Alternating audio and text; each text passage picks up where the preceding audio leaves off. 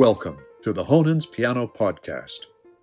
The Honens International Piano Competition, based in Calgary, Canada, is a competition for emerging pianists between the ages of 20 and 30 and offers one of the world's largest and most coveted prizes in classical piano.